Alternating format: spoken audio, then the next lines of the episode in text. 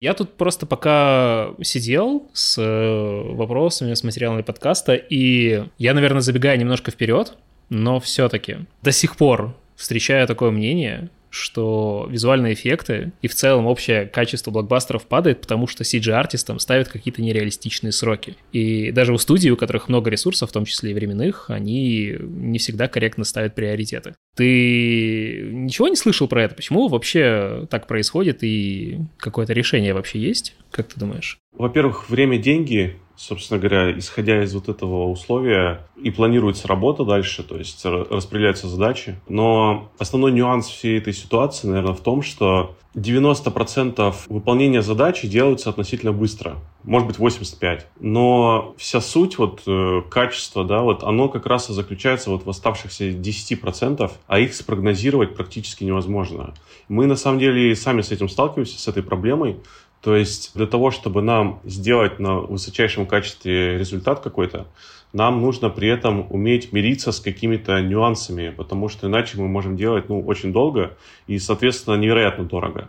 Вот. Поэтому это одна из проблем, с которых сталкивается как раз студия примеру, ты, наверное, слышал, такая достаточно старая новость. Раньше был фильм, вышел достаточно давно, назывался, он назывался «Жизнь Пи». Про индийца, который застрял в воде, с каким-то тигром он там был, что-то такое. Самое интересное в этом то, что этот фильм он получил просто супер отличные отзывы, какие-то невероятные, вот именно касаемо CG, да, то есть на то время это было что-то с чем-то. То есть это сейчас у нас недавно вышел вот «Король лев», да, вот эта вся история. Вот, но... Фотореалистичный, который... Да, да, да, да. Угу. Вот, но на то время жизнь Пи это было чем-то нечто. Но парадокс всей этой ситуации в том, что компания закрылась, то есть компания, которая сумела показать вот такое качество, она так или иначе, ну, в общем, она закрылась именно из-за нехватки бюджета. То есть актерам заплатили, всем заплатили, но остался вот именно что CG. И поэтому крупным студиям вот все время приходится находить вот этот баланс, как не уйти в минус и при этом получить максимальное качество. Просто творческие задачи, они на то и творческие, да, тем они сложны. Ты не можешь спрогнозировать, когда ты получишь результат. Ты можешь прогнозировать, как ты его будешь делать, да, то есть, но когда именно получится результат, который тебя устроит, это творческий поиск. Ну, ты не можешь перезаложиться и понять, да. И вот в этом-то вся проблема этой всей ситуации, вот именно в этом. То есть 90% задачи, да, общее настроение, все ты делаешь. Но вот, как говорится, дьявол кроется в деталях, и вот эти детали, они вот как раз самое интересное, вот именно то, что отличает высочайшее качество от, ну, типа среднего, да, или просто высокого качества. Стоимость вот этих 10%, она зачастую стоит, ну, огромных денег, огромного времени. Из этого оно все и складывается.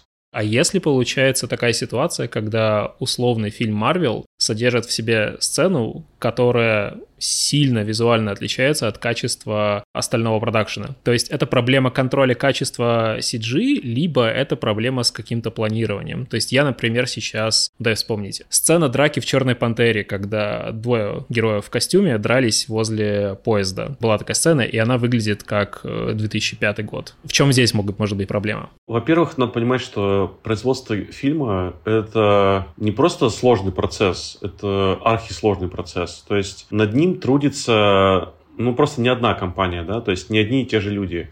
Вот, скажем, вот фильмы, которые у нас выходят, да, вот эти блокбастеры, допустим, они там выходят под этикеткой там Main Road Post, CG Factory, да, скажем, но по факту в этих фильмах задействованы не просто конкурирующие компании, да, те же CG Factory и тот же Main Road Post, но еще тысячи как бы других, ну, не тысяча, но достойное количество. И по сути, чтобы сделать вот такой крупный фильм, компаниям вот типа, опять же, Main Road Post, CG Factory, там, я не знаю, еще кто-нибудь, трехмер фильм, им всем приходится выдавать на аутсорс просто огромное количество работы. Ну, потому что иначе это будет делаться, не знаю, 10 лет. И из-за того, что подключается множество игроков, да, множество параллельных компаний, и ты не можешь, в принципе, подогнать качество под что-то одно. То есть ты, конечно, ну, то есть компания, которая получила права на производство фильма, да, она все это распределяет, она, конечно, все это супервайзит, но тем не менее, то есть, и, соответственно, скиллы у людей разные, и производят, собственно говоря, их тоже в разное время. Это может быть, допустим, в фильме это, скажем, соседние сцены, да, там, ну, там, сцена А и сцена Б, они идут там одна за одной, да, но они, например, могут делаться, ну, там, через полгода, через год относительно друг друга, да, и вот это все как раз раз и накладывает отпечаток. То есть получается, что кино состоит из кучи лоскутов, которые как раз и пытаются все сшить, чтобы они не казались лоскутами, да, но тем не менее это, наверное, не, не шибко реалистично, то есть получить какой-то идеальный такой фильм, просто потому что, чтобы сделать фильм, требуется какое-то невероятное количество людей, невероятное количество студий, времени, переработок, переделок и так далее. То есть я правильно понимаю, что в итоге вот этот вот контроль качества графики и сцен, в которых участвует сложная графика, это как раз-таки зона ответственности CG-супервайзера. CG-супервайзеры, где-то это называют VFX-супервайзер. То есть в основном я бы сказал VFX, это, наверное, где много такого съемочного материала. Вот, скажем, есть супервайзер чисто по съемкам, да, то есть он ездит специально там вот в павильоны, снимается, то есть он объясняет, где, как лучше снять, чтобы это проще было, например, затереть, закомпозить, перелайтить, ну и так далее. Но в целом суть именно такая, да. Этим занимается, да, арт-директор и супервайзер. Единственная для меня, по крайней мере, разница в том, что арт-директор, у него роль такая, знаешь, задавать больше какой-то общих таких мазков ну, скажем, в какую одежду будут одеваться вот это вот, допустим, племя, да, там, инопланетян, да, то есть это именно вот есть art direction, то есть либо там какие цвета будут, например, на этих автомобилях там краской там налиты, Творческое направление и оформление получается, да? Да-да-да. А супервайзинг — это именно контроль качества, но на самом деле все это пересекается. Ну, конечно, да, то есть Art Direction пересекается с супервайзингом, и, соответственно, супервайзинг тоже пересекается с Art Direction, потому что так или иначе зоны с такой очень тонкой гранью, ну, конечно, можно попытаться их распределить, да, но на каждой задаче так или иначе приходится решать именно вот эти два направления, творческое и типа техническое, да, то есть контроль качества, как это назвать. Собственно говоря, то, что на выходе получается, да, это вот именно что ответственность, то есть супервайзера, да, то есть он, ну, по крайней мере, я говорю про CG-супервайзера. Так-то супервайзеров много, это может быть супервайзер анимации, может быть там супервайзер там ассет отдела, еще чего-то там, да, но именно контроль качества, то есть идет с самого верха, то есть, да, от CG-супервайзера, соответственно. То есть, когда в условной «Черной пантере» есть сцена, которая выглядит не очень дорого в сравнении с остальным фильмом, это ответственность CG-супервайзера, который по каким-то причинам, может быть, э, или там, не знаю, из-за сложностей в продакшене не успел справиться со своими прямыми обязанностями. Так получается? Я бы сказал, что так, но э, я бы не сказал, что надо идти пинать этого CG-супервайзера. Э, ну, да, просто потому что причины могут быть от него независящие абсолютно. Ну, например, срок был сдачи такой-то, да, там, день X, а компания, которая занялась производством именно вот этого шота, да, то есть, и она к дню X, она не справилась, да, и это невозможно было прогнозировать. То есть, допустим, предварительные все работы были выполнены, да, комментарии озвучены, но тем не менее результат не получился, да, и не потому, что это CG супервайзер не справился, да, это не справился вот именно компания, отвечающая вот за вот это все, ну, то есть, что на нее, собственно, и назначили. Но, тем не менее, в целом глобально получается, да, то есть, это зона ответственности супервайзера, то есть, получить максимального качества продукт за отведенное время. Единственное, что приходится все время сталкиваться с какими-то внешними факторами, да, которые влияют на то, какого качества все-таки удастся получить. Этого не избежать, в общем.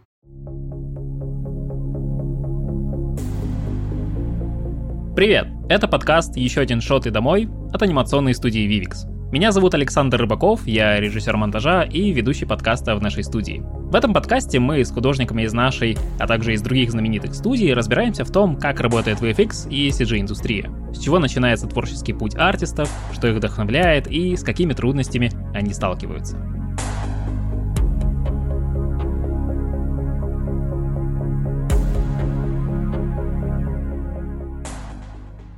В сегодняшнем выпуске мы говорим с Кириллом Клятом, CG-супервайзером компании Vivix, у которого больше 10 лет опыта работы в анимационной индустрии. Кирилл — генералист широкого профиля, занимался задачами от моделинга до разработки FX и композом, работал в роли супервайзера и арт-директора в рекламной компании CG Company, а также имеет опыт работы в кино. Плюс Кирилл специализируется на создании реалистичных персонажей. Кирилл, привет! Добро пожаловать в наш уютный подкаст. Привет. Давай для того, чтобы было какое-то четкое определение и понимание, и контекст в дальнейшем разговоре, можешь коротко сформулировать, в чем заключается задача CG супервайзера и что это такое вообще? CG-супервайзер — это человек, который занимается контролем качества производства определенного анимационного, в данном случае, продукта. При этом он располагает э, каким-то количеством ресурсов, то есть это может быть э, как сотрудники другие, да, то есть может быть выбранный софт, да, там, ну, в таком, в общем, духе. CG-супервайзер должен балансировать, расставлять, собственно говоря, баланс сил, да, для того, чтобы получить э, вот итоговый максимального качества продукт в нужное время. Кстати, знаешь, какую-то очень важную, интересную вещь сказал? Ты сделал упор на то, что это анимация. Ты мне сейчас наткнул на целую ветку мысли по поводу того, что каждый раз, когда мы смотрим какой-нибудь огромный мощи голливудский блокбастер, видим там, например, полностью CG-сцену какую-нибудь боевую, мы в этот момент смотрим на анимацию. И люди как будто бы не до конца это понимают, но все же правила анимации, вроде растягивания или предвидения, они все работают в этих сценах. И да, конечно, мы сейчас будем во многом говорить о качестве производства самого CG, но это просто интересно наблюдать за тем, как тебе нужно все еще относиться к таким сценам, как анимационным сценам. Что ты думаешь по этому поводу? То есть ты говоришь про то, что у нас, получается, собственно говоря, есть фильм, да, но при этом у нас на данный момент, э, на сегодня в развитии киноиндустрии повсеместно встречается, собственно говоря, CG CG в каждом фильме это уже неотъемлемая часть, особенно, ну, в частности, любого блокбастера, потому что без CG сейчас блокбастеры в принципе не делаются. Да, ты абсолютно прав в этом смысле. На сегодня при съемке любого фильма, ну, может быть, не совсем любого, может быть, в русском сериале и то, и то, кстати говоря, наверное, нет, наверное, в любого все-таки фильма есть определенные требования того, как это снять, потому что это будет доделываться позже уже в CG. Это, во-первых, может быть композные доработки, композные доработки, типа клинап, например, скажем, сняли на улице, скажем, там какого-то человека идущего, да, а на фоне висит какая-то там эмблема какого-то банка, например, да, ее надо затереть. Либо же это может быть вот именно что достаточно серьезная доработка шота, скажем, снята вот если по максимуму на зеленом экране, либо на синем. Вот, кстати говоря, знаешь, почему снимается именно на зеленом экране и на синем, а не, например, на желтом либо красном? Да, потому что, во-первых, это отличается от тона кожи, а во-вторых, э, зеленый и синий экран для дневных и ночных да, все верно.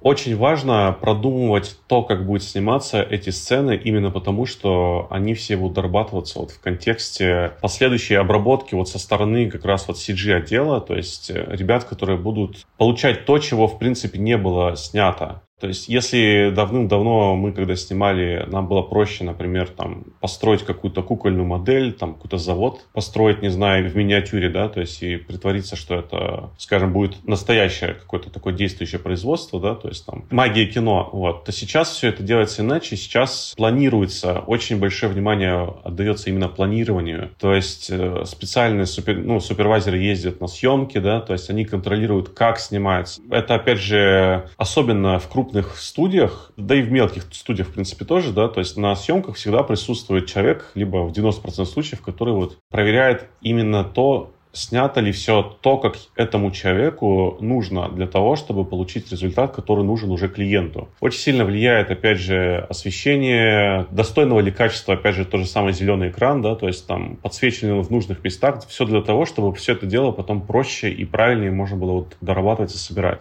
Я на самом деле немножечко про другое. Просто мне показалось, что вся работа, которая связана с постом, со сложной графикой, со сложными сценами, со сложными сетписами, которые бывают часто в блокбастерах, к ним подход э, как больше к анимации. То есть даже кинематография строится на том, что это все-таки не настоящие объекты, что это все-таки анимационный объект. Ты и камеру можешь поставить куда угодно, ты и катнуться можешь в любой момент, насколько тебе нужно. То есть ты можешь держать сцену, сколько тебе нужно. Несмотря на то, что эта сцена находится в контексте кино, то есть такое live-action футажа, да, с настоящими актерами, с настоящими съемочными площадками, да, но все равно вот есть какая-то отдельная сцена, либо части сцены, где персонажи полностью cg где сетписы, взрывы, FX, они тоже все CG, поэтому я подумал, что вот поскольку плоскость отношения разная, и здесь же как раз-таки, да, CG-супервайзер, он приходит со знанием того, что ты вот правильно вот здесь отметил, что вот снимите этот пролет камеры над э, какой-нибудь частью съемочной площадки для того, чтобы на посте команда, которая работает с CG, с э, эффектами и так далее, она могла бы санимировать все правильно, то есть все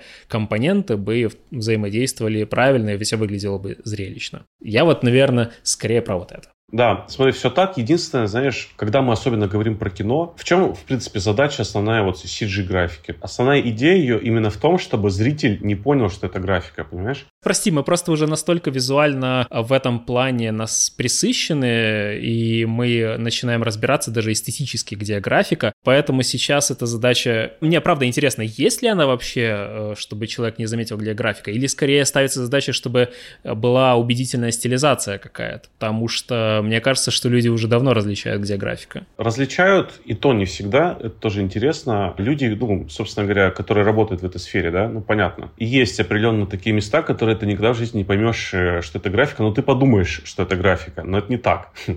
Почему вот э, обычно, знаешь, стараются не снимать, скажем, именно full CG, да, какие-то шоты, а добавлять, допустим, какой-то храм. Вроде кажется логичным взять с нуля, собрать храм, да, то есть, ну, как бы храм-храм, все равно рендерить, все равно собирать его. Но нет, специально добавляются определенные какие-то инженерные такие, в общем, какие-то вещи, собираются какие-то, может быть, эм, статуи, делаются фейковые, да, Типа часть площадки строится, а потом на посте дорисовывается. Угу, да. Угу. Именно за тем, чтобы во время производства графики, да, чтобы ты мог опираться на реальный какой-то объект.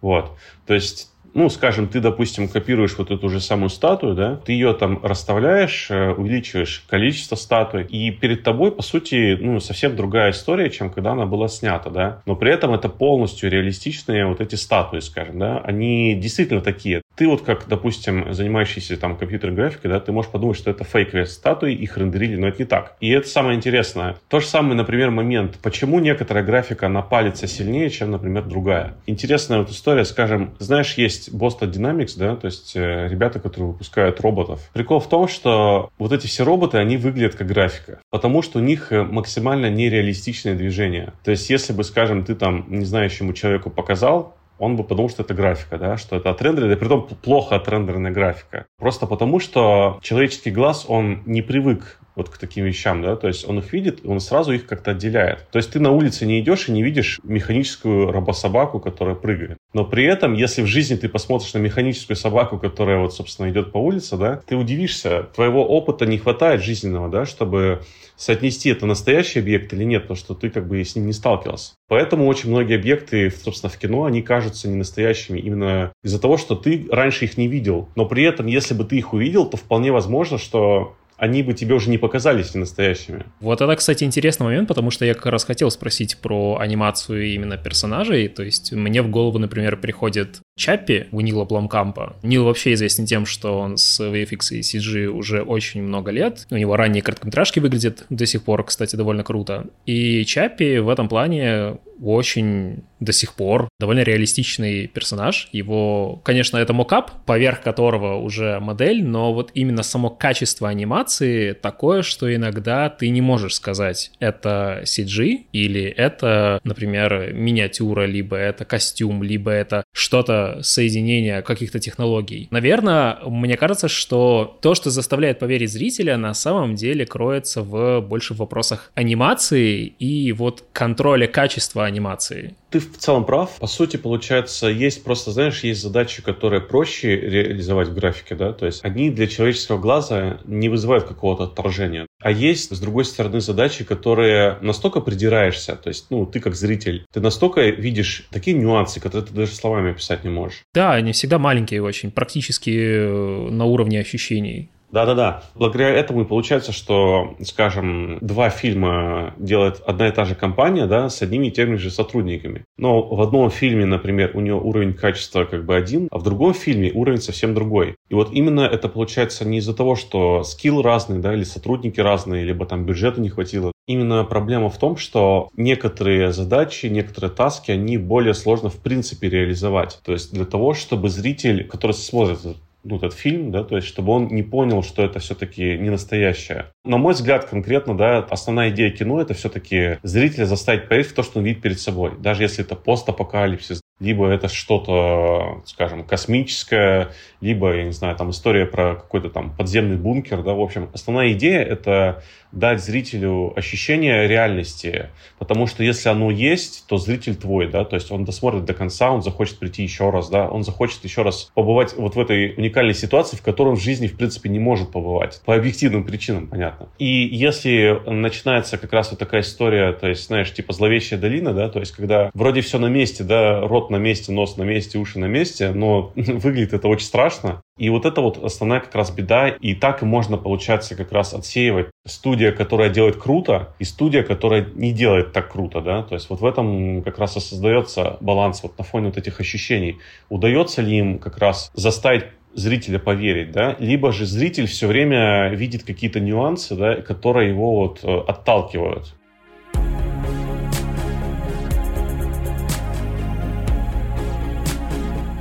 Ну, кстати, вот про нюансы. Ты сейчас, когда рассказывал, и в целом у меня собирался контекст, то есть что может объяснить падение качества в той или иной сцене у графики. И ты мне напомнил про первый эпизод у сериала Halo. Ты смотрел? Вот, кстати, да, вот буквально недавно пересмотрел. Ну, в смысле, первый раз посмотрел. Помнишь э, в самой первой серии, когда Мастер Чиф приходит на помощь повстанцам, там сцена как раз-таки с осадой небольшого этого майнингового городка, и на него нападают ковенанты, инопланетяне. Есть боевая сцена, где Чиф выносит одного за другим, и там есть кадр, где у него кончаются патроны, и он откидывает свою винтовку, и шот с тем, как винтовка падает на землю. И это такой, знаешь, JPEG-слой, который наложен в After Effects, и в котором еще дорисована тень, и шот длится, наверное, секунды три. Но вот эта вот эстетическая разница между тем, какой у тебя глубины кадр в реальных футажах или там частично CG футажах,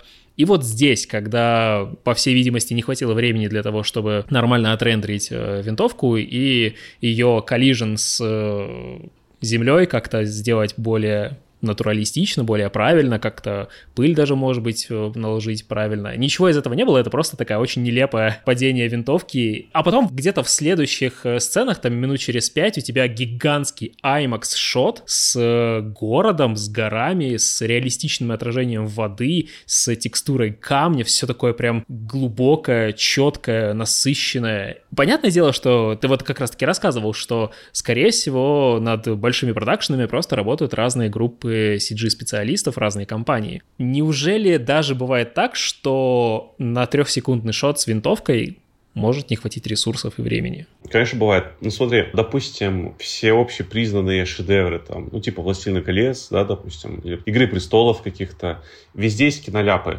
понимаешь? Хотя они вроде элементарно, да, то есть как можно было не заметить, например, проезжающую машину на фоне, да, то есть там в шоте в известном «Властелина колец», либо Starbucks кофе в «Игре престолов», да, то есть, но тем не менее, тем не менее, вот эти киноляпы, они зачастую достаточно забавные, потому что забавно, что это не заметили. Притом не заметили. Ты понимаешь, да, что там не один человек отсматривает материал. Их отсматривает просто какое-то невероятное количество людей. То есть это, во-первых, CG-команда, которая занимается композом. То есть это продюсеры, это режиссер, это, я не знаю, еще там, ну, то есть гигантская очередь, цепочка людей, и все они не заметили, ну, вот это Starbucks кофе, понимаешь?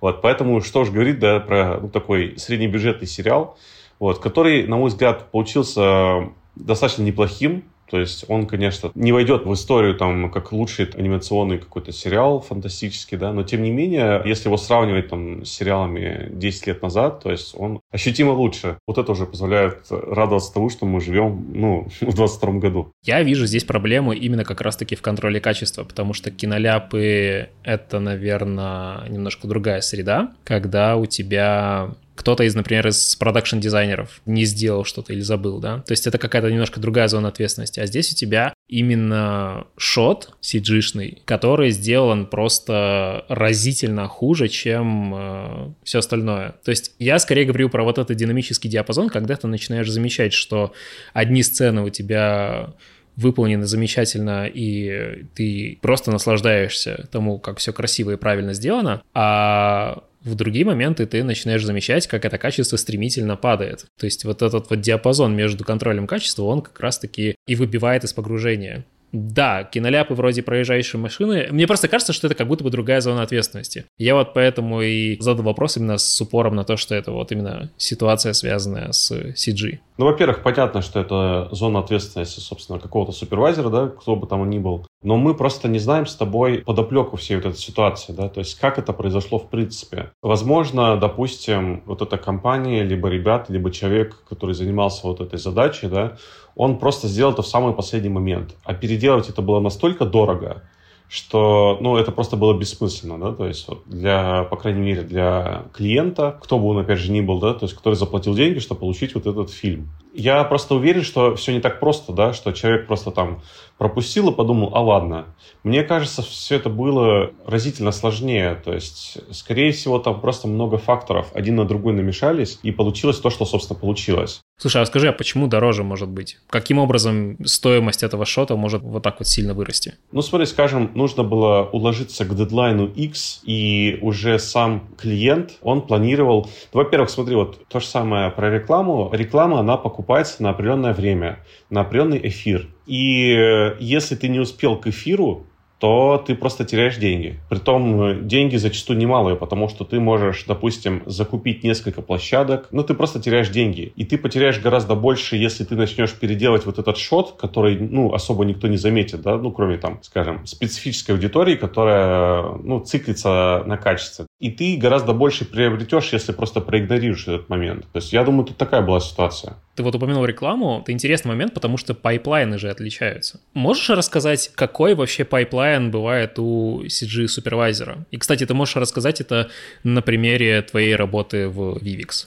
Ну, собственно говоря, в Vivix у нас сейчас э, уникальная ситуация. Мы занимаемся какое-то промежуточное, достаточно продолжительное время разработкой именно пайплайновой истории всей, да, то есть мы, получается, мы с нуля тратим ресурсы для того, чтобы выстроить этакое гигантское производство.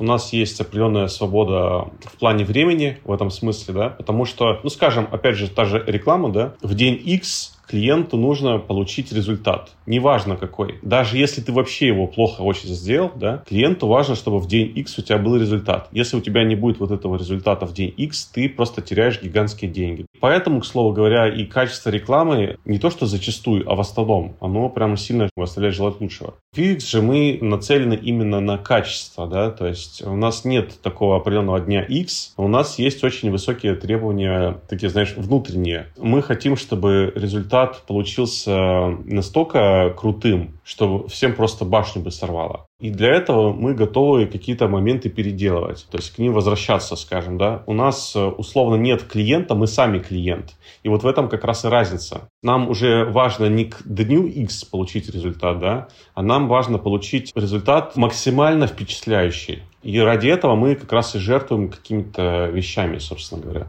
Ну, чаще всего, мне кажется, временем. То есть э, очень много времени тратится на какой-нибудь даже не очень большой и сложный shot, но есть требования к тому, чтобы он выглядел просто изумительно и чтобы он замечательно линковался со всеми остальными shot ами. Получается, pipeline у CG супервайзера заключается в том, как распределить время и ресурсы, в данном случае, наверное, это сами артисты, которые трудятся над э, шотами, и чтобы качество постоянно держалось на высоком уровне, и с каждой новой итерацией это качество только повышалось. В целом так, но у нас, ну, во-первых, ресурсы это, получается, наши люди, это наше время и софт, в котором мы работаем. То есть вот у нас условно три таких глобальных ресурса. Идея в том, что у нас, опять же, все равно есть временные рамки, да, то есть это, в принципе, необходимо сотруднику, человеку, когда у него есть какие-то рамки, да, то есть мы не можем просто так болтаться в море бесконечное количество часов. В принципе, очень сильно падает производительность из-за этого. Поэтому у нас есть свои все равно дедлайны, свои какие-то спринты, свои какие-то цели. Но в целом основная задача супервайзера, да, это максимально распределить вот эти ресурсы заданные, да, то есть для того, чтобы выжить максимально максимальный результат. Есть также, допустим, возможность менять ресурсы. Скажем, мы можем увеличить количество сотрудников, изменить какой-то софт, да, ну, вот всякие вот такие вещи. Запланировать, изменить, скажем, расписание по каким-то задачам. И приходится бесконечно жонглировать и получить то, что хочется получить. При этом есть еще такой нюанс, что все люди разные, у разных людей разные, соответственно, сильные и слабые стороны, и приходится каким-то образом находить баланс так, чтобы получилось то, что нужно, чтобы получилось, используя опять то же, что есть, да, то есть не существует идеальных людей, ну, как роботы, скажем, ты его посадил, и он бесконечно делает все идеально, да, но это так не работает. Потому что даже самые сильные специалисты, им все равно нужна помощь, какое-то мнение со стороны даже, да, то есть даже просто взгляд со стороны, да, скажем, ты можешь, может быть, его дать, там, скажем, жена, либо, скажем, это может быть дать кто-то из нас, например. Но это мнение со стороны любому человеку важно, то есть какой бы он там классный не был. И приходится вот именно что заниматься перебалансировкой бесконечно, для того, чтобы при этом еще и в сроки все вложились. Получается, в рекламе тебе главное успеть ко дню X и качество — это в итоге уже такое второстепенное, то есть в этом смысл быстрого pipeline а. А, например, когда это Full CG сериал, либо это какой-нибудь голливудский блокбастер, в котором много CG-сцен, там уже медленный pipeline, и задачи уже такой поиск баланса между качеством и днем X для того, чтобы успеть в день X. Я больше скажу, в рекламе важно в принципе сделать. Задачи могут быть какие-то сложные, архисложные, да, но при этом есть поправка на то, что это реклама. Человек, который, ну скажем, приходит к тебе с этой задачей, он не подразумевает, что ты сделаешь ему Голливуд. Нам присылали ребята какие-то запросы, то есть клиенты потенциальные, то есть я писал тритменты там как арт-директор, да, там мы придумывали, как это делать, но ресурсов у компании очень мало, то есть оно ограниченное, но каждый клиент, каждый режиссер, каждый продюсер, да, то есть с кем приходилось сталкиваться, они все хотят сделать очень круто. То есть нет продюсера, который приходит и говорит, сделайте мне так себе, да, такого не бывает. Они все хотят максимально шикарно, и референсы тебе показывают просто самые невероятные какие-то, да, там Marvel. Но при этом у них денег очень мало, да, на какую-то задачу, скажем, 15 секунд ролик. И при этом они все присылают к тебе референсы Marvel, трансформеров и всего прочего, и они при этом знают, что ты их не можешь как бы сделать. Они это осознают. И когда ты им отдаешь результат, результат, какой получился, да, то есть за заданное время, там, да, типа там за 2-3 недели, да, скажем, они этот результат видят, они его принимают. Для них и это уже Marvel. Для вот этого клиента, который не разбирается, которому нужно там какую-то прорекламировать пачку, для него то, что ты сделал, и есть Marvel, да, то есть оно, в принципе, в его понимании вполне себе соотносится с теми референсами, которые он тебе прислал. Но ты, ну, как я там, да, или кто там, кто занимается вот этими проектами, да, он прекрасно осознает, какая пропасть находится между тем, что как бы хотел клиент, но, опять же, он этого не хотел. Он просто скинул тебе то, о чем он как бы, в каких рамках он может мыслить. И то, что получилось, то есть пропасть огромная, да, но клиентов всегда это устраивает, потому что ты им объясняешь, и они все прекрасно понимают, да, то есть и бюджет у них другой, и сроки, ну, драматически другие. Но если мы говорим про какой-то крупный, вот именно такой сериал анимационный, либо фильм, тут, конечно, другая история. Если тебе присылают референсы Marvel, то они хотят получить итог Marvel. И вот в этом-то вся и сложность. То есть ты уже не можешь, ты уже не сможешь отчитаться клиентам, да, что вот у нас там не хватило какого-то времени, срока, да, и так далее. То есть это уже не сработает. И тебе нужно построить всю эту ситуацию таким образом, чтобы оно сработало, чтобы ты получил Marvel в итоге. Насколько, конечно, опять же, в твоих силах, но в принципе на сегодня графику стало делать проще. Ну, как минимум из-за более доступного железа, по крайней мере, да, потому что, скажем, 15 лет назад один дома отрендерить какой-то анимационный там шот э, ты, в принципе, не мог. Да? То есть это какие-то невероятные ресурсы требовали, и качество было очень плохое. А сейчас, на сегодня, очень многое приходит из коробки. То есть ты просто купил какой-то себе процессор помощнее, там пару видеокарт, и вполне себе дома можешь штопать вот эти рекламные ролики, очень хорошего качества. Ты можешь и в Гудини собирать, ты можешь купить себе лицензию Гудини за 150 долларов в год. То есть это как бы очень сложный пакет с очень большими возможностями. И ты в одного можешь вполне себе, то есть тут уже зависит от таланта, да, заниматься вот именно что home studio, так сказать, делать, да. Но раньше это было невозможно в принципе из-за того, что все это было очень недоступно.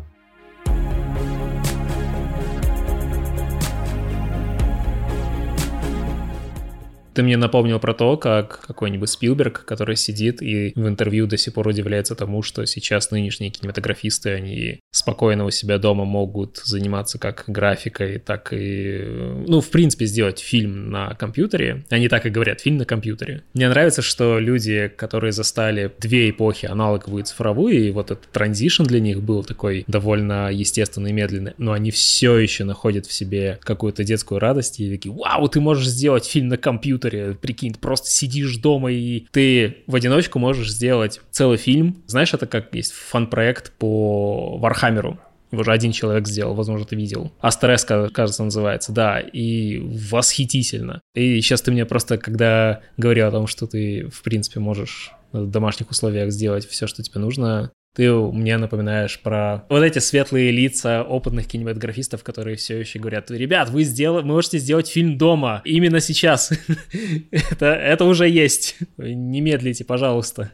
Ну да, это правда. Почему я к этому так отношусь? Потому что я застал момент, когда нельзя было это сделать, собственно говоря. Интересная ситуация. Я выбирал, э, с чего начать в 3D. То есть, какой софт выбрать. Выбор был там 3D Max, Cinema 4D, то есть Maya, еще там что-то было. По-моему, про Гудини что-то слышал, какое-то очень страшное было там, в каких-то закрытых форумах информация и все. На тот момент было очень сильно распространено именно 3D Max. То есть, ну, в частности, в русскоязычном пространстве это был софт номер один. На Ютубе есть ролики про него, на торрентах какие-то туторы еще находились, еще что-то и так далее. Но при этом я, когда выбирал, я выбрал Майю. Почему? Вот это, кстати, забавная история, потому что я посмотрел мультик Шрек, и я узнал, что он делался в Майе. Именно поэтому. У меня до сих пор настолько это сохранилось, что я это запомнил этот момент. И вот на тот момент доступе не было не то, что ничего, но в принципе что-то было. Но это просто были какие-то крохи. И приходилось настолько тупые вопросы на форумах задавать, что просто стыдно, потому что просто не было каких-то открытых нормальных источников. Все было как по каким-то крупицам приходилось собирать. Вот, э, допустим, читал вот эту книгу Ципсона известную, да, которая «Понимаем май» называется. И все это было очень непонятно, очень непросто. И сейчас, если сравнивать вот сегодня с тем, что было тогда, сейчас есть все. То есть сейчас в доступе, я уж не говорю про платные, да, хотя платные тоже зачастую стоят копейки. Я уже говорю про то, что там бесплатно есть в принципе все. И на сегодня вот э, у тебя есть все, что, чтобы делать просто творчество в чистом виде, да, то есть это касается графики, это касается музыки, например. Вот то же самое, э, вот смотрел какое-то время назад э, интервью с звукорежиссером, он показывал про то, что у них есть пульт, который стоит пару миллионов. Но сейчас они им не пользуются, потому что они пользуются софтом. И им быстрее, удобнее пользоваться, да, то есть э, для сведения, для мастеринга, то есть я про это. И на сегодня, вот имея домашний компьютер,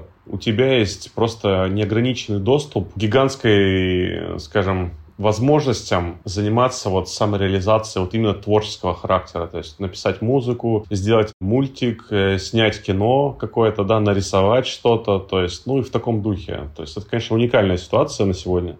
Да, я монтажом тогда начинал заниматься, потому что не было тогда даже туториалов, ты каким-то образом выкачивал какую-то забагованную, сломанную версию монтажки. Понятное дело, сначала был Movie Maker, потом уже, уже такой, не, надо что-то посерьезнее. Ты сидел и просто тыкал на все кнопки, потому что никто так и было. Не, не так и было. да.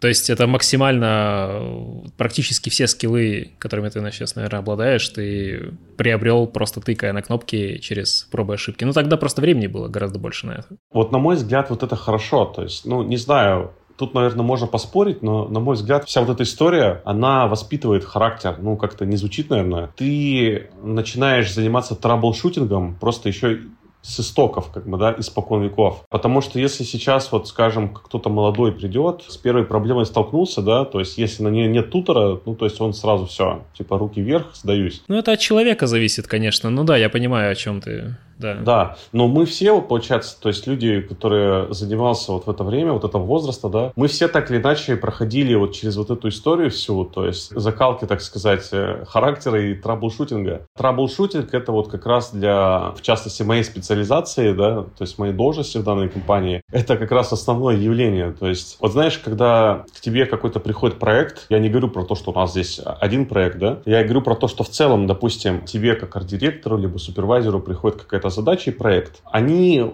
почти всегда они разные, то есть они уникальные. То есть если ты вот, когда я работал в рекламе, да, там не было одинаковых проектов. Ну, были точнее, но это, скажем так, потоковые проекты, да.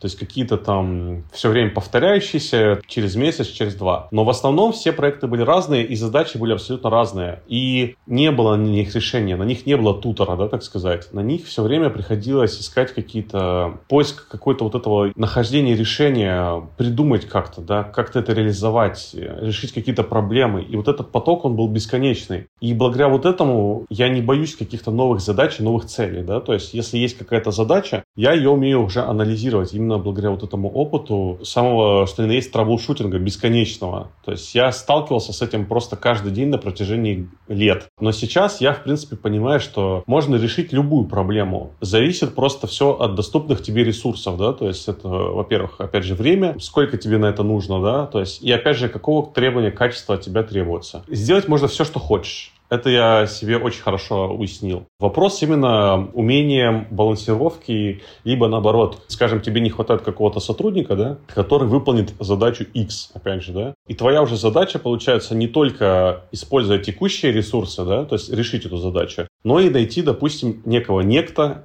который как раз вот этот момент X и сможет закрыть. И это вот тоже часть, собственно говоря, обязанности вот CG-супервайзера. То есть он, помимо того, что он распределяет готовые ресурсы, да, он всегда держит в голове те ресурсы, которые еще ему могут потребоваться. А вот это уже планирование, да, то есть это, опять же, туда же и, собственно говоря, соотносится. То есть нужно понимать, что будет на самых ранних стадиях. И нужно обезопасить себя, ну, точнее, свою компанию, да, что у тебя будут к этому времени нужные ресурсы. И ты сможешь нанять нужное количество людей, нужного, в принципе, человека тебе изменить софт, если надо, да, допустим, либо, скажем, кому-то из сотрудников потребуется срочно прокачать какие-то скиллы по этому софту, да. То есть, зная задачу, ты ее планируешь и, ну, собственно говоря, ставишь задачу, нужно сделать то-то вот в это время, да, допустим. И оно, опять же, относится не только к производству готовых каких-то шотов, R&D, research, это тоже относится сюда. К примеру говоря, сейчас у нас, например, вот есть задача по созданию города своего, да, то есть огромного процедурного города, в котором будет трафик машин автоматически, да, то есть э, вот эта вся история. И как раз вот у нас, например, сейчас мы распределили время, когда, что, как и будет делаться. И вот этот research это как раз, опять же, часть задач, да, то есть это вроде как не готовый shot, да, но это на будущее, на ближайшее будущее, на запланированное будущее. И вот это все, оно, собственно, так и работает. Круто. Слушай, мы, кстати, вот ты вот как раз заговорил про софт, и мне стало интересно, какие инструменты есть у CG-супервайзера, каким софтом он пользуется? В разных студиях по-разному, на самом деле. То есть софт, в принципе, на сегодня я бы сказал, что софт, наверное, более-менее унифицирован. То есть это касается каких-то рендер-движков, ну, типа V-Ray, Arnold, э, там, Redshift. Они все, конечно, отличаются, да, но они все отличаются в нюансах. И то же самое касается вот основных 3D-пакетов, ну, типа там 3D Max, Maya, Cinema 4D, Houdini, что там, там раньше, допустим, CSI было, да, то есть вот это от Autodesk. Blender, наверное, Blender, как да, ну, то есть сейчас? Софт, в принципе, он плюс-минус на сегодня, опять же, да, то есть 10 лет назад была другая ситуация, да, но сегодня софт плюс-минус он подравнивается друг под друга, потому что компаниями и конкурентами придумано очень много. И остальным компаниям, они вынуждены для того, чтобы не отстать, они вынуждены дорабатывать свои продукты, которые изначально разрабатывались для иных целей, скажем, для анимации, да, там, либо, допустим, для FX, да. И вот эти компании, разработчики, они вынуждены встраивать вот свой софт элементы того, что изначально, в принципе, ну, может быть, не то чтобы не планировалось, но, по крайней мере, в приоритет оно не ставилось. Знаешь, скажем, например, скажем, Photoshop, да, сейчас туда уже и 3D элементы вставляют. А раньше это была чисто 2D программа для обработки фотографий, да, то есть. И, собственно говоря, pipeline у компаний зачастую разный, но если у тебя есть более фундаментальные навыки, навыки именно получения результата, решения проблем, планирования, то для тебя не так уже важно становится, в каком это софте делается. Конечно, есть там предпочтения, да, то есть там есть какие-то, кому-то роднее интерфейс, да, кому-то там хоткей, допустим, больше нравится, кому-то еще что-то. Ну, есть, конечно, нюансы, да, без нюансов никак, скажем, там для 3D Max, например, для архвиза. Почему он в архвизе вообще, в принципе, используется? Потому что для него гигантское количество библиотек есть готовых, э, которые, собственно, в архвизе это необходимость там, скажем, ребята, которые занимаются визуализациями интерьеров, они же не моделят вот эти все столы, стулья, да, они просто берут готовые библиотеки, их собирают, просто тюнят цвет. Многие даже свет не ставят, они просто берут из другого пакета, да, просто вставляют, заменяют, да, как конструктор, в общем, собирают, понимаешь. И поэтому нюанс есть, но тем не менее, э, на любом софте практически, да, опять же, за исключением каких-то там вот таких моментов, можно собрать вполне себе хороший рабочий пайплайн. То есть, единственное, знаешь, многие студии, крупные студии, скажем, Weta Digital, они разрабатывают еще под свой софт избранный, когда-то там давно, разрабатывают свои плагины, свои скрипты. И благодаря этому им уже сложнее как раз становится менять весь пайплайн, да, потому что у них просто отвалится огромная куча какого-то там своих разработок. И поэтому, допустим, многие студии могут сидеть долгое время на каких-то там старых уже в принципе, не актуальных софтах, да, потому что у них все работает, у них все настроено, и для них это менее выгодно менять вот это все, да, чем э, как бы заново, допустим, менять весь пайплайн. Поэтому я бы сказал, тут фундаментальные навыки нужны более другие понимание процессов глобальное, да, вот такое на внутреннем уровне, да, то есть как делается эта вещь. Потому что она может в разном софте сделаться чуть по-разному, разными кнопками, да, но суть именно такая. В Гудине, скажем, вот, допустим, опять же, чем отличается Гудини от Майки и там Blender а, да, то есть в Гудине зачастую используется процедурный подход, моделится окно не просто выдавливание каких-то там граней, да, оно моделится иначе, да, там созданием, например, определенного количества точек, между которыми там складываются, скажем, уже вот эти самые грани, да. Но, опять же, на сегодня в Гудине тоже можно вполне себе моделить. Не так удобно, может быть, чуть помедленнее, но, тем не менее, можно и стандартным майским способом, таким алдовым, просто брать, экструдить там, и собирать вот это самое окно, например. Вот, то есть софт как бы плюс-минус унифицировался, но есть нюансы, да. Я с тобой абсолютно согласен с тем, что, ну, это как я с позиции, наверное, монтажера сейчас говорю, что не монтажка монтирует, а монтажер. То есть очень много зависит от твоих навыков, и если у тебя есть четкое представление задачи и четкое представление результата, которого ты хочешь достигнуть, то ты можешь перенести это в совершенно другую программную среду и с, да, немножечко другими инструментами и хоткеями, но в целом достигнуть того же самого результата. И дело скорее в том, насколько тебе комфортно в этой среде, насколько тебе комфортно находиться среди вот этих хоткеев и соотносится ли это, например, с пайплайном студии, в которой ты работаешь. Поэтому вот да, я согласен, что тебе нужно скорее внутренний какой-то стержень в плане навыков и в плане того, чтобы знать четко, чего ты хочешь, что на самом деле софт, он играет, наверное, какую-то, ну, не второстепенную, конечно, роль, но как будто бы не настолько важную, насколько кажется. Знаешь, я бы еще мог дополнить, в принципе, на всю эту историю. На мой взгляд, точнее, не то чтобы на мой взгляд, это факт, как бы, да. Очень важно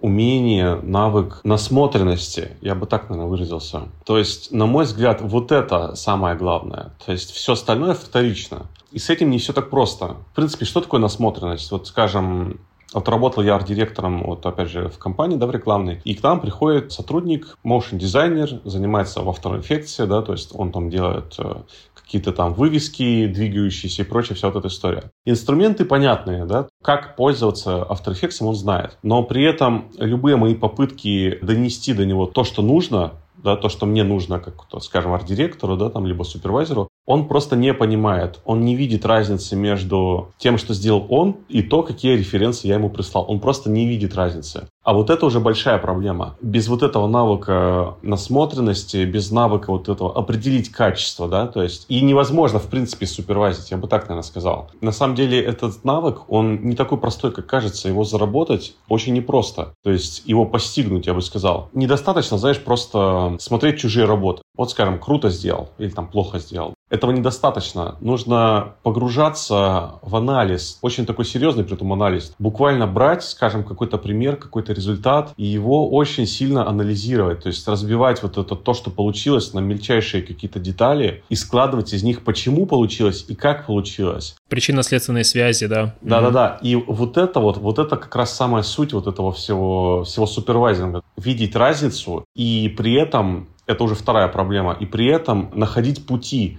как эту разницу то есть, улучшить. То есть, получается, первая задача, собственно говоря, это увидеть проблему, и вторая задача – это понять, как ее решить. Это делается, опять же, не софтом. Путь находится не через софт, а путь находится вот именно через понимание процессов. на самом таком молекулярном уровне. Вот эта вся вот как раз история, она основная. Все остальное более уже вторично. Софт можно заменить, можно там сотрудников заменить, да, но если ты не можешь, например, понять, в чем проблема и как ее решить, то это уже серьезная проблема. Да, я абсолютно согласен, что навык понимания того, из каких компонентов состоит то, на что ты смотришь, это невероятно важно особенно в такой вот э, индустрии, которая связана с коммерческим искусством, когда у тебя реклама, либо кино, либо анимация, когда тебе показывают шот как референс, и ты как специалист знаешь, из каких компонентов этот шот состоит, из движения камеры, цвета, тени, какое освещение стоит, сколько секунд держится та или иная информация в кадре. Вот все-все-все-все-все вот эти маленькие нюансы, если ты знаешь, как они были достигнуты, если ты знаешь, как они компонуются друг с другом, и можешь качественно определить и сказать, что вот это круто работает, но есть еще круче, и ты показываешь свой какой-то пример, потому что ты видел где-то и тоже понимаешь, как он работает. Да, я согласен, это невероятно важный навык, и софтом его, конечно же, никак э, не закрыть, потому что, опять же, ты можешь сделать даже в каком-то старом кривом софте, который тебе удобен, но если ты понимаешь вот именно вот суть того, как компоненты взаимодействуют друг с другом, как кадр доставляет эмоцию зрителю, как, в принципе, у тебя есть вот этот контроль внимания зрителя, когда он смотрит на шоты и такой, вау, это же круто, обалдеть, и ты знаешь тоже, как этого достигнуть, блин, да, это очень классный навык. К сожалению, все еще невероятно редкий. Да, то есть над этим надо работать. То есть недостаточно просто знать софт, нужно вот именно копаться, анализировать, э, думать, сравнивать. Очень много, очень много. К этому должен быть, знаешь, такой внутренний интерес к тому, чтобы тебя тянуло разбираться в том, как, из чего состоит кадр, из чего состоит момент, сцена,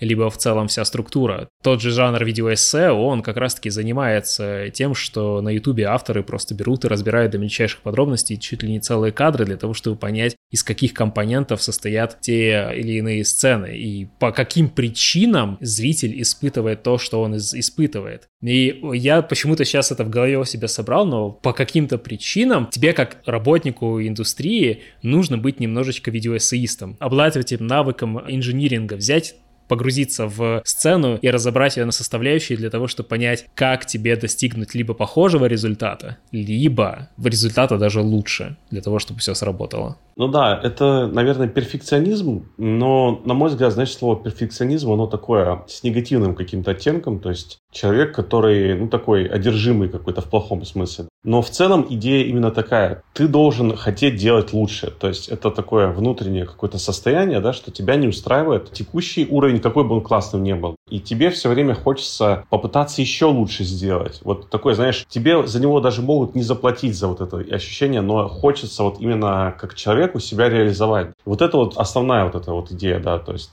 так и есть.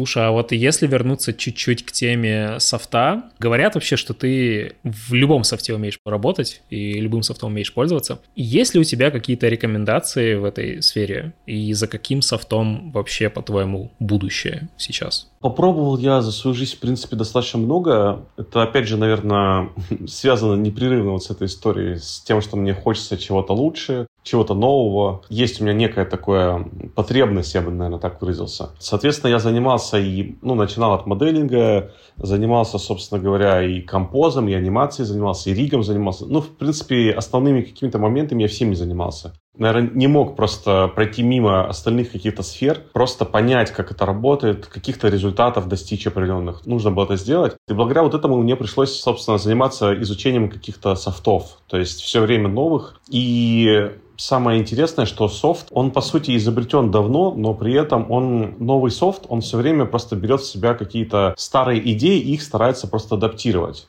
То есть конкурирующий софт, да, как опять же вот эта история повторяется, было два софта, один из них прогрессировал, он взял в себя элементы первого софта. Это нормальное явление, это хорошо для нас, потому что сейчас стараются не делать так, чтобы новый какой-то софт, который появляется на рынке, да, чтобы он был вообще новый, непривычный, неудобный, да, то есть для человека, потому что у каждого юзера у него есть уже какая-то своя база, ну, просто даже с хоткеями, да, то есть есть определенный стандарт, непризнанный даже стандарт. И весь новый софт, он все равно старается подстроиться под уже какие-то готовые наработки. то, что было изобретено ранее, да, он старается, чтобы привлечь аудиторию, ему нужно, чтобы для него этот новый софт, он не был сильно таким отличающимся, потому что он тогда испугается и быстро убежит и опять вернется на свой старый софт. И, собственно говоря, поэтому я начинал вот как раз с Madbox, пробовал 3D-код, потом засел всерьез ZBrush. Что касаемо зачем будущее, тут, видишь, тут есть два подхода. Подход более стандартный и подход более такой прогрессивный, так выразиться, наверное. Стандартный подход это, собственно говоря, Майя. На сегодня это Гудини, очень сейчас активно используется, но есть нюансы, опять же. То есть есть сферы, в которых более слабая Майя, есть сферы, в которых более слабая Гудини. Я достаточно долго пользовался и тем, и тем. Есть моменты, которые меня просто дико бесят, например, в Гудини, да. Есть моменты, которые меня, соответственно, в Майя дико бесят. Но, тем не менее, я бы поэтому советовал бы изучать софта побольше, но такими, знаешь, чтобы это не было в какой-то напряг. Потому что есть польза в любом случае, потому что студии работают на разном софте, он все время меняется, все время дорабатывается что-то. Вот, скажем, на Майю, в это Digital они решили выпустить, скажем, Veta M, некая такая адаптация Майи под их уже именно ветовские разработки.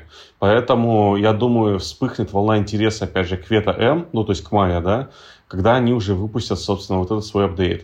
Касаемо, опять же, скульптинга какого-то софта, ну, в основном это ZBrush, все используют. Я думаю, каждый, кто хочет скульптить, он знает это слово, этим и будет, в принципе, заниматься.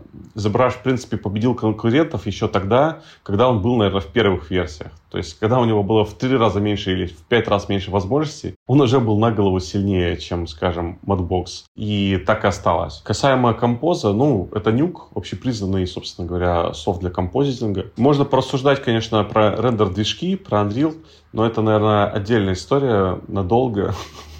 Вот, так что, наверное... Да, я тоже, я, можем, у меня тоже да. была мысль сейчас э, про рендер-движки, особенно, знаешь, вот рендермен у Pixar. По-моему, они его раздали в свободном доступе, какую-то его версию если я ничего не путаю сейчас. Они как будто бы пытаются сейчас всю остальную индустрию научить пользоваться движком, который долгое время был закрытой историей для Pixar, чтобы индустрия тоже развивалась в дальнейшем, чтобы у индустрии тоже было будущее. На мой взгляд, вот это в рендер-движках, это, в принципе, такая достаточно серьезная война у них идет. Плюс-минус, опять же, рендер-движки, они все сейчас унифицируются. Например, скажем, в последних версиях вот Арнольда того же, да, там Вирея и Короны, у них уже даже появился один шейдер, который, скажем, ты в Арнольде настроил шейдер, да, и в Вирее он же откроется. То есть, и он же откроется в короне, да, то есть называется что-то типа стандарт шейдер, что ли. Вот эти рендер-движки, они унифицируются, даже если, наверное, они не сильно этого хотят, но тем не менее, они вынуждены для того, чтобы привлечь нового клиента, да, чтобы они уже пришли в готовую среду. Но тем не менее, они все, в принципе, балансируют и стараются отбивать друг у друга клиентов. Скажем, одно время Redshift был чисто GPU рендер. Когда это было модно, GPU считалось очень быстрым. В это время, например, AMD стали выпускать очень производительные процессоры, там там 32-ядерные, 64-ядерные процессоры, то есть очень сильные. И, например, вот на сегодня Redshift начали запускать уже тестирование CPU рендера, да, то есть на процессоре. Хотя какое-то время назад, ну то есть изначально, они чисто базировались как GPU рендер только. То же самое наоборот. Арнольд всю жизнь был, скажем, CPU рендер, да, сейчас он уже, ну несколько лет, он уже на GPU. Есть опять же нюансы, да, кто-то из них слабее в чем-то, кто-то в чем-то сильнее, но в целом, так или иначе, чтобы привлечь нового клиента, они все стараются быть удобными для всех. Вырабатываются стандарты определенные, вырабатываются определенные... Опять же, вот этот PBR workflow, кто знает, то есть это карты вот эти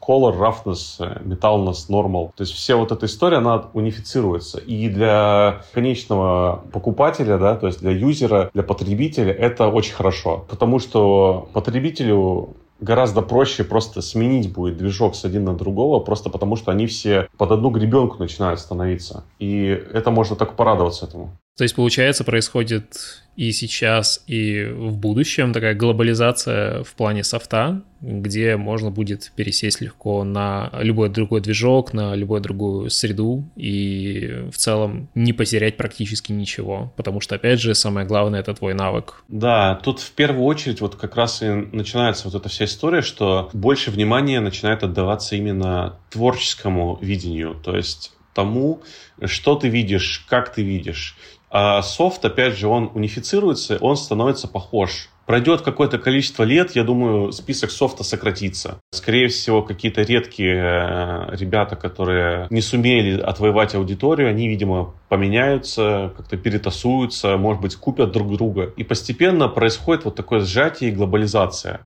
Скажи, а почему тогда тот же Blender, он все еще не является стандартом индустрии, хотя это невероятно мощный инструмент? Это сложный вопрос, такая холиварная тема на самом деле. Всегда начинается, то есть там в блендере можно то, в блендере можно все. Проблема в нем, знаешь, изначально то, что он открытый. Любой в него может что-то внести, уже само вот это, это уже проблема. Когда нет контроля вот именно качества, да, какой-то границы, и получается, что в крупном пайплайне в каком-то, да, ты не можешь просто доверять инструменту, который может очень сильно измениться просто так, потому что там форум попросил. Это за собой несет очень гигантские такие огромные риски. Blender вполне себе удобный для каких-то там домашних проектов, да, скажем, да, там что-то замоделить, может быть, даже удобнее, чем в каких-то общих общепризнанных таких софтах, да, там старых софтах. Но при этом у него проблема вот именно что того, что это софт вот для единичного пользователя, да, ну, либо мини-студий. Крупная студия на такой софт положиться в принципе ну, не может, потому что это гигантские риски. Это нелогично в принципе.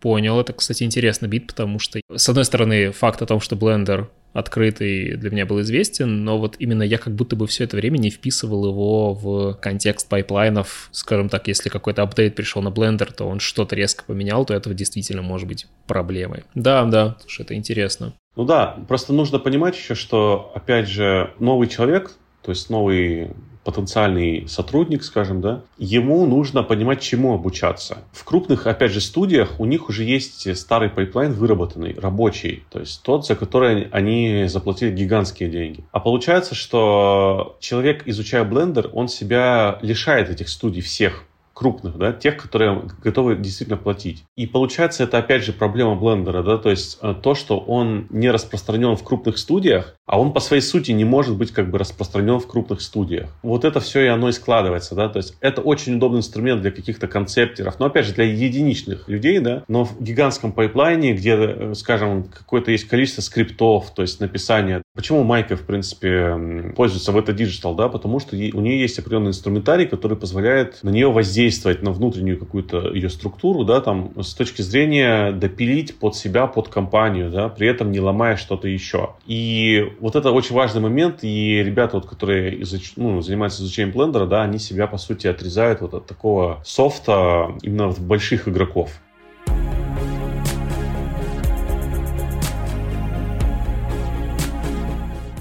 Смотри, у меня на самом деле последний есть вопрос. Он скорее больше такой философский и э, частично он про, наверное, в моменте, как ты себя чувствуешь. Но, тем не менее, супервайзинг — это же контроль этапов производства. Я, наверное, про в целом супервайзинг от сценария там, до финального шота. И вот в данном случае у тебя супервайзинг именно качество графики. Скажи, как тебе удается хендлить все этапы производства? Как ты находишь ресурс для того, чтобы постоянно объяснять участникам проекта, что сработает, что нет, что нужно переделать и так далее? В первую очередь я бесконечно занимаюсь саморазвитием. Это касаемо того, что как что-то решить, зачем, почему. У меня, наверное, такая болезнь художника компьютерной графики, которого, у которого нет выходных, который любит на выходных что-то делать. Поэтому я бесконечно стараюсь развиваться для того, чтобы вот как раз находить э, ответы на вот эти все вопросы. Чтобы человек меня мог о чем-то спросить, и чтобы я ему мог что-то хорошее ответить. Собственно говоря, касаемо того, как со всем этим взаимодействовать, я бы сказал, это какое-то внутреннее состояние, то есть я смотрю на проект не как на задачу,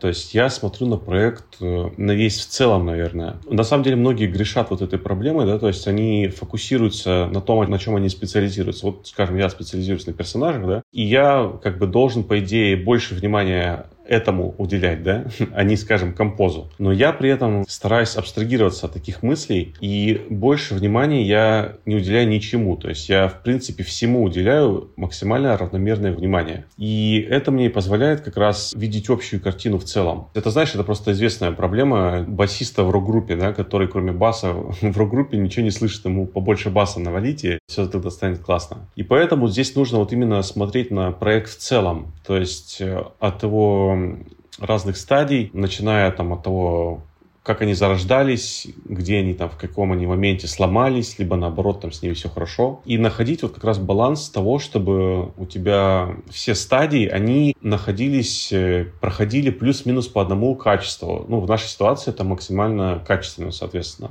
Поэтому не возникает каких-то таких вот э, внутренних противоречий. Почему? Потому что у тебя и ассет очень хорошо сделан, да, то есть ты на него обращаешь внимание. У тебя, допустим, оно же хорошо все заригалось, то есть на риге косяки не вылазят. У тебя оно же хорошо отанимировалось, например, оно же хорошо у тебя отрендерилось, оно же хорошо и закомпозилось. Потому что все стадии, они стараются плюс-минус планку держать. То есть нет такого, что ты концентрируешься на чем-то одном, да, и у тебя проваливается все остальное. То есть оно так не работает. Итоговый результат, он все-таки это совокупность всего я бы многим бы, наоборот, посоветовал стараться вот именно вот этим заниматься, да, то есть смотреть на проект шире, чем он кажется, чем зона твоей личной ответственности. Потому что идеальных вещей не бывает, да, то есть бесконечно можно что-то менять, улучшать. Но, тем не менее, есть определенная планка, которой надо придерживаться. И вокруг нее и нужно, собственно говоря, двигаться. Не зацикливаться на каких-то вещах, тех, которые зритель как бы не заметит. То есть, кроме этого басиста, да, допустим, там слушатель не услышит никогда в жизни этого баса, да, который он там пытался навалить, например. Поэтому нужно вот смотреть на проект шире. То есть, когда ты видишь вот эту big picture, ты более сфокусирован, и, соответственно, ты не думаешь о том, что у тебя сильно тратится ресурс, наоборот, ты как раз-таки в поток этот входишь рабочий гораздо быстрее, и участники проекта это видят и тоже за тобой спокойно поспевают. Да, то есть у меня нет такого ощущения, знаешь, что какая-то это мини-задача. То есть от мини-задачи к мини-задаче. У меня такого ощущения нет. У меня ощущение цельное, и оно поэтому не создается какого-то переламывания, да, то есть со временем. То есть там, типа, знаешь, там 50 или там 500 мини-задач прошел, уже выдохся. Для меня это все одна задача. То есть она просто делится как-то, не делится, не знаю, это не важно. Важно то, что задача одна, и результат всегда нацелен на самую дальнюю цель. Собственно говоря, результат продуман уже заранее. И не возникает некой такой ситуации, когда ты ожидал чего-то иного, да, например. Я сразу, как чего я ожидал, то я и стараюсь получить изначально, а не дотянуть до какого-то последнего момента, да, и понять, что там что-то там не сработало. Нет, то есть я изначально вижу на стадии, там, скажем, производства какого-то FX, да, например, создали какой-то ребята, скажем, FX, он получился определенного качества, либо очень крутого, либо очень плохого, либо среднего. Видя изначально, как только он получился результат, я понимаю, как он уже будет встроен дальше. И поэтому я могу балансировать. То есть я могу понимать, э, хватит ли этого качества, какое бы оно ни было, да, очень хорошее или очень плохое, хватит ли его для наших целей, да, например. Если его не хватает, я опять же в самом начале занимаюсь тем, чтобы... В общем, я готовлю почву для того, чтобы все это сработало. Я бы так, наверное, сказал.